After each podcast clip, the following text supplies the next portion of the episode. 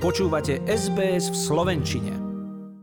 Milí priatelia, po minulotýždňovom sviatku svätého Mikuláša si v utorok katolícky veriaci pripomenuli prikázaný sviatok nepoškvrneného počatia Panny Márie. Dnes je 3. adventná nedeľa a o týždeň 20. decembra posledná štvrtá pred Štedrým dňom. Ako sme v úvode sľúbili, teraz bude našim hosťom katolícky biskup z Bratislavy Jozef Haľko, s ktorým sa pozhovárame telefonicky o aktuálnej situácii pred Vianocami na Slovensku a vo svete. Predovšetkým požehnaný advent a vítajte späť u nás v rádiu, pán biskup.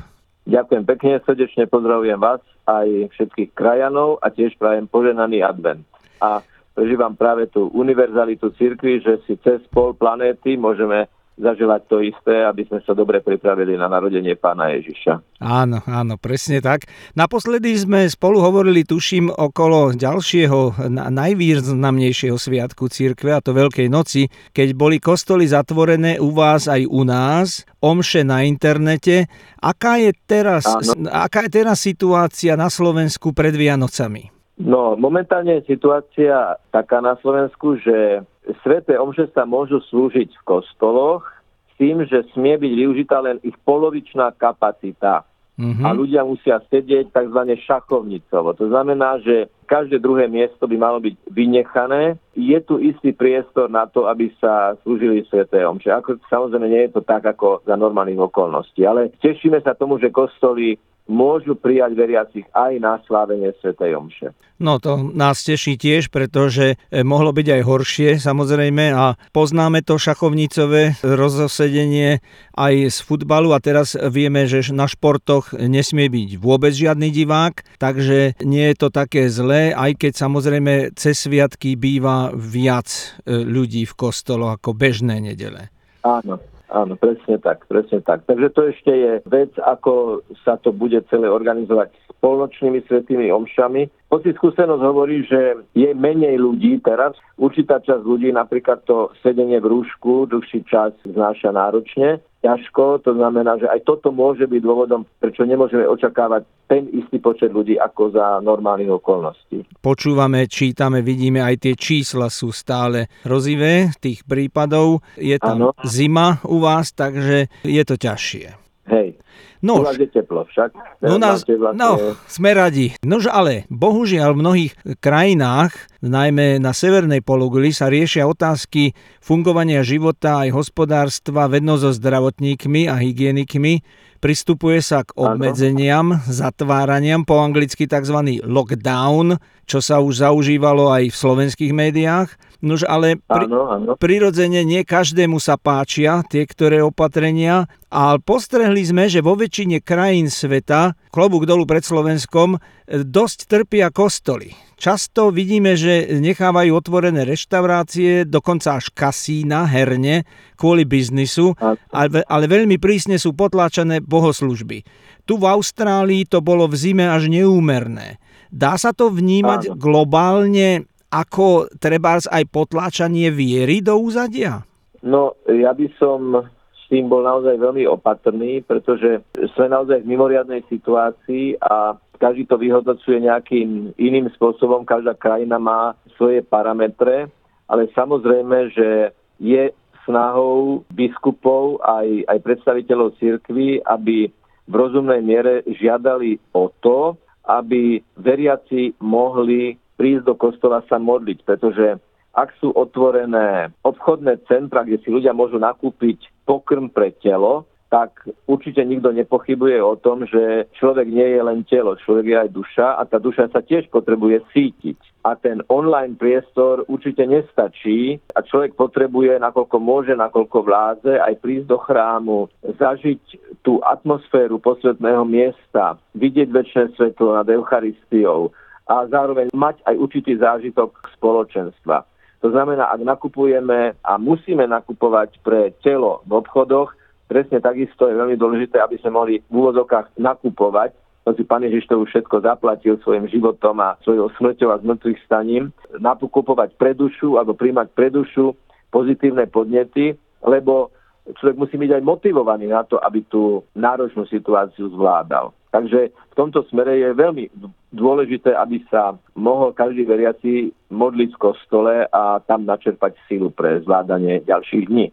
Áno, absolútne s vami súhlasím. Tuto došlo v istých mesiacoch, ako bol september, október, až k takej absurdnej situácii, že bolo povolené v krčmách alebo v reštauráciách 100 ľudí a oproti cez ulicu v kostole 20 a tam sa pilo, hodovalo, bez rúška samozrejme, a oproti v kostole by ľudia sedeli pekne ticho v rúškach, napriek tomu povolili len 20. Čiže niekedy človek tak porozmýšľa, rozum zastane nad tým, kde sa berú tieto počty. Áno. No a v tomto zmysle vám pripomeniem, že na svoj Facebook ste napísali, že každý 9. kresťan na svete trpí pre vieru, a 245 miliónov kresťanov na svete je utláčaných. Tieto čísla aj dosť stúpajú. Dá sa to nejako zastaviť? No, jedno je veľmi dôležité, je určitá solidarita, aby aj medzinárodné spoločenstvo tam, kde je to možné, tam, kde je tá sloboda, tiež vyjadrilo na príslušných fórach svoj záujem o týchto kresťanov, modliť sa za týchto kresťanov a konať pre týchto kresťanov, nakoľko sa dá. A podporovať tie projekty, ktoré v tej ktorej krajine tým kresťanom pomáhajú, aby mohli žiť čo najslobodnejšie. Pán biskup, vy ste aj predseda Rady Slovákov v zahraničí v rámci konferencie biskupov. Teda máte na starosti aj nás a všetky slovenské ovečky po svete. Nová slovenská vláda pripravuje novelu zákona, koncepciu starostlivosti o Slovákov žijúcich v zahraničí na roky 2021 až 2025. Prizvali vás na konzultácie, zapojili cirkev do prípravy tohto materiálu?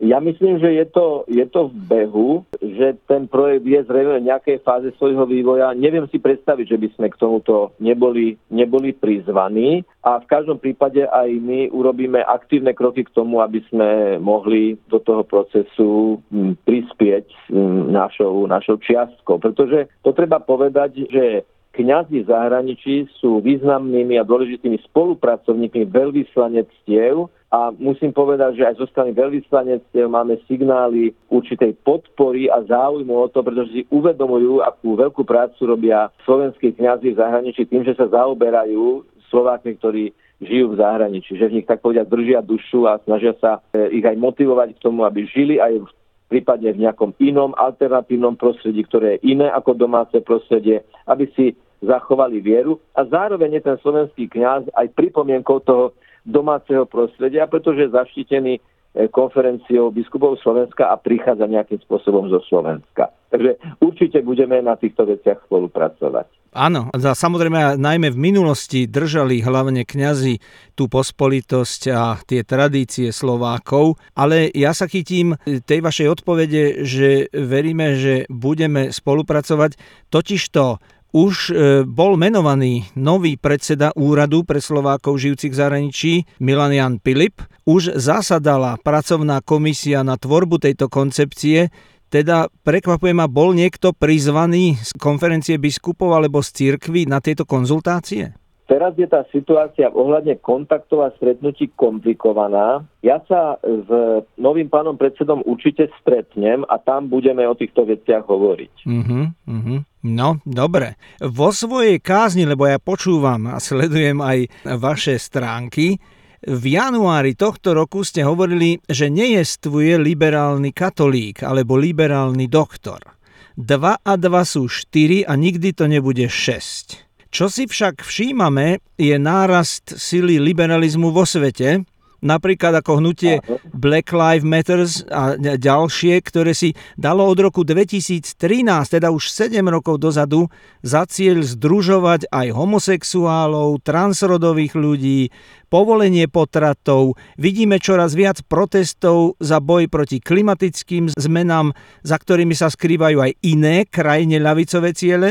Vidíme silnejúce hnutia LGBT vo svete a aj do kultúry sa potichu, ale rázne vtláčajú podobné liberálne tendencie. Ja som napríklad videl teraz na festivale vyzdvihovaný film Šarlatán, ktorý bol prezentovaný ako príbeh prenasledovaného lekára komunistami, ktorý sa pol filmu modlil Otčenáš ale v druhej celej polovici to bola propagácia lásky a sexu dvoch mužov so zabitím počatého plodu manželky jedného z nich. A takých príkladov je viac. A vôbec to nie je spomenuté v opise filmu. Ako sa chce svätá cirkev brániť? Ako pomáhate veriacim posilňovať kresťanské hodnoty? Tak predovšetkým, ako to hovorí aj svätý Pavol, viem, čomu som uveril. Čiže veľkú úlohu v tomto zohráva nevedomosť. Pretože keby ľudia poznali to biblické evanjeliové posolstvo, keď ľudia poznali katechizmus katolíckej cirkvi, sociálnu náuku cirkvi a bioetickú náuku cirkvi, tak veľmi rýchlo by sa vedeli zorientovať v týchto veciach, že všetko už je vydefinované. A pápež František to pri jednej príležitosti povedal, platí všetko, čo je v katechizme katolíckej cirkvi. Čiže ak sú aj nejaké pochybnosti, ak niekto má nejaké otázky, toto je zásadný oporný bod, čo hovorí aj súčasná hlava katolíckej cirkvi. Platí všetko, čo je katechizme katolíckej cirkvi a tam je aj postoj k týmto veciam, aj k homosexualite, aj k potratom, aj eutanázii a k ďalším veciam, ktoré ste spomínali, jasne vydefinované. Čiže my sme vo svete, ale nie sme zo sveta. My naše názory nemeníme podľa toho, koľko ľudí čo odhlasuje v parlamente, ale my naše názory formulujeme podľa toho, čo vyplýva z ľudskej dôstojnosti, z prirodzeného aj Božieho zákona. Poznám ľudí, poznám laikov, ktorí pracujú v najrôznejších prostrediach v priamej konfrontácii s úplnými opačnými názormi priamo na pracovisku a musím povedať, že obdivujem ich každodenné hrdinstvo v tom, ako s pevnou chrbticou a s jasnými konceptami, s jasnými názormi na tieto veci kráčajú po tých veľmi zložitých cestách toho každodenného života v profánnom prostredí. Pretože tí, ktorí žijeme v našom prostredí, obklopení zväčša ľuďmi, ktorými máme základný názorový súlad v týchto kľúčových otázkach, sú ľudia, ktorí deň čo deň prichádzajú do prostredia, kde musia byť v atmosfére aj istého napätia, pretože v týchto zásadných veciach si ako nevychádzajú. Hovorím napríklad o gynekologoch, ktorí sú v nemocnici, kde ich kolegovia vykonávajú potraty a oni si urobia výhradu vo svedomí a povedia, my potraty vykonávať nebudeme. Ano. To vôbec nie sú jednoduché situácie. Presne tak. A ani v médiách, tak? Verte mi, ani v médiách. No. A v minulom rozhovore sme spomenuli, že ste tak trochu aj kolega, lebo ste pracovali a pracujete pre rozhlas, televíziu, píšete články, vediete internetové stránky, všímame si populárne minútky a podobne. A čo si vy myslíte o slobode slova v médiách a o celkovom pokrytí tejto neobyčajnej pandémie a správaní sa mocných ľudí sveta? Je taký vžitý názor, že médiá má v rukách nejaká silná lobby, ktorá cez ne všetko ovplyvňuje. Ale myslím si, že táto éra už skončila a síce nástupom sociálnych sietí. Pretože sociálne siete aj v dobrom, aj v zlom mimoriadnym spôsobom zmenila situáciu. Začnem tým, v zlom tom, že kdokoľvek, kedykoľvek, koľkokoľvek môže sa vyjadriť k čomukoľvek. A žiaľ je veľmi veľa ľudí, ktorí sa cítia byť expertami úplne na všetko. Áno. Úplne na všetko a ku všetkému sa vyjadrujú mnohokrát veľmi primitívne a mnohokrát ešte aj veľmi vulgárne. Na druhej strane nám to vytvára priestor a ja mám teda túto skúsenosť, že zatiaľ som nebol na sociálnych sieťach, musím povedať, vďaka Bohu, nejakým spôsobom cenzurovaný. To znamená, čo som uverejnil, to tam je. Áno. A keď hovorím o Ježišovi Kristovi a prečíta si to niekoľko 100 a v niektorých prípadoch niekoľko tisíc ľudí, tak je to pre mňa veľmi dôležitý signál, že to ide, že sa dá. Každý človek je povinný v miere svojich talentov a svojich možností to evanjeliové posolstvo, ale aj, podal by som, ten vklad do toho civilného života, lebo evanjelium je o tom, aby sa to uskutočňovalo v civilnom živote. Áno. Svet nie je kláštor a svet nie je sakristia. Svet je svet so všetkým, čo k tomu patrí. A keď Ježiš hovorí, choďte do celého sveta a ohlasujte evanjelium všetkým národom, tak to nemyslí len extenzívne, že teda čo najviac kilometrov štvorcových obyvateľia, aby spoznali Krista, aj to, ale do celého sveta znamená, a to je tá náročnejšia dimenzia tejto výzvy, do každého prostredia. Čiže v novinárskom prostredí, v mediálnom prostredí, v showbiznise, v právnom prostredí. Jednoducho neexistuje také prostredie, kde by evanjelium nemohlo zapustiť nejaké korene a nejakým spôsobom ovplyvňovať spôsob výkonu tej práce. Koniec koncov vidíme teraz na Slovensku, ako sa rieši súdnictvo. Keby bol jeden sudca súdny, tak povediať, podľa evanjelia, teda poctivo, v pravde, bez úplatku, naozaj slúžiť spravodlivosti, takýto človek je veľkým vkladom. Keď je to veriaci človek, alebo človek, ktorý, poviem to tak, aj v širšom zmysle slova, žije podľa svojho najlepšieho vedomia a svedomia, je veľkým prínosom pre právne prostredie, pre prostredie súdnictva, pre justičný systém, i keď by sme povedali, že aký tam je priamy súvis. No ten, že sudca, keď robí rozsudok a vynáša súd, tak alebo ním hýbu peniaze, ktoré za to dostal, lebo je skorumpovaný, alebo ním hýbe jeho svedomie, pretože sa cíti byť zodpovedný pred Bohom za každé svoje rozhodnutie. Ano. Mnohé veci ľudia nevidia a vidieť nemôžu, ale Boh vidí všetko. Boh vidí v skrytosti, Boh vidí aj tam, kde sa by človeku zdalo, že nikto nemá prístup. Boh má prístup všade. Nuža, Slováci si stáročia uchovávali vieru v Boha, obracali sa na svoju patronku, Pannu Máriu. Ich duchovná sila im vždy pomáhala v ťažkých časoch. No a ako to vy vidíte teraz, keď pozorujete ľudí v kostole, v bežnom živote, alebo aj pred internetovou obrazovkou? Vidíte hĺbšiu, silnejšiu vieru, alebo vidíte aj takých, čo už rezignujú a už neveria nikomu a ničomu?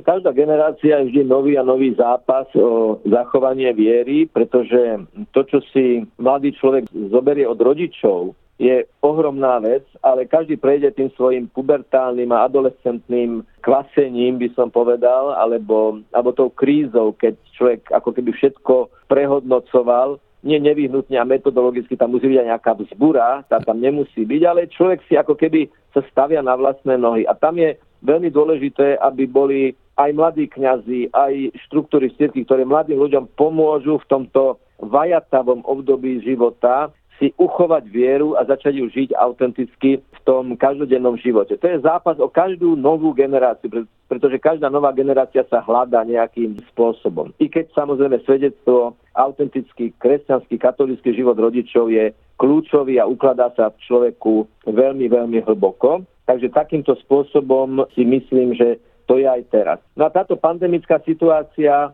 je, ako sa hovorí, že čínsky znak pre krízu pozostáva z dvoch znakov, nebezpečenstvo a šanca. Čiže je tu nebezpečenstvo, že niekto rezignuje, ale je tu aj šanca, že niekto práve nabudený novými okolnostiami nájde nové cesty k tomu, aby si tú vieru ešte aj viac prehlbil, aj tým, že bude tým, ktorí sú slabí a ktorí nevládzu, že im pomôže niesť ich kríže. Nož verme tomu aj my. Takto podľa vás bude ten svet ešte rovnaký a život ako predtým aj roku 2021? Ja myslím, že život už nikdy nebude taký ako predtým, pretože sme sa výrazným spôsobom posunuli, ale nemyslím to v zlom, negatívnom zmysle slova.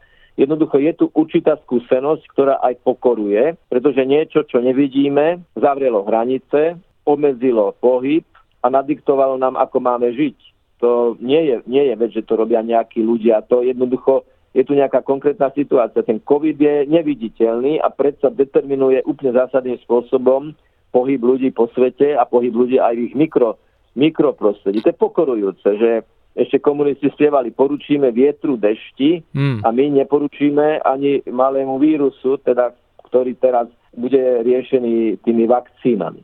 Áno. Ale je to jednak pokorujúca skúsenosť, ale aj skúsenosť veľkej solidarity, pretože popri všetkom tom negatívnom mohli sme zaznamenať aj to, že ako ľudia dokážu, keď je ťažká situácia, sa zomknúť a konštruktívnym spôsobom pristúpiť k tej situácii. V tomto smere si myslím, že môžeme vidieť aj optimisticky do budúcnosti. Môžeme hľadiť aj optimisticky do budúcnosti. Keď už sme pri tom optimizme, aj keď vieme a tešíme sa na vaše vianočné posolstvo krajanom o týždeň vo vysielaní, čo by ste chceli na záver odkázať alebo prizvukovať krajanom Slovákom v Austrálii na sklonku tohto dramatického roka? V každom prípade stále platí to, že šťastie človeka spočíva v tom, že má čisté svedomie pred Bohom a že sa snaží nejakým spôsobom stále v sebe prehlbovať tú výzvu, žiť stále viac v každom prostredí, v každej situácii lásku, ktorá sa obetuje, ktorá nás pobáda k tomu, aby sme vykročili zo seba smerom k druhému človeku. Vlastne vstupujeme do druhej polovici adventného obdobia. Dobrá svätá spoveď, pristúpiť k Eucharistii, vysporiadať si vzťahy, zavolať k tomu, na koho sa hnevám, odpustiť tomu, s kým som sa ešte nezmieril a hľadať vzťahy, hľadať kontakty. To sú tie živé Vianoce. To je ten živý Betlehem v srdci, keď sa Ježiš rodí, keď sa nám obnovujú a z mŕtvych vstávame našich vzťahov. Však to povedal, kde sa dvaja alebo traja zídu v mojom mene, teda v mene odpúšťajúcej lásky, tam som aj ja medzi nimi. A to je naozaj živý Betlehem. Jeden z epidemiologov tu na Slovensku povedal, dovolím si ho citovať,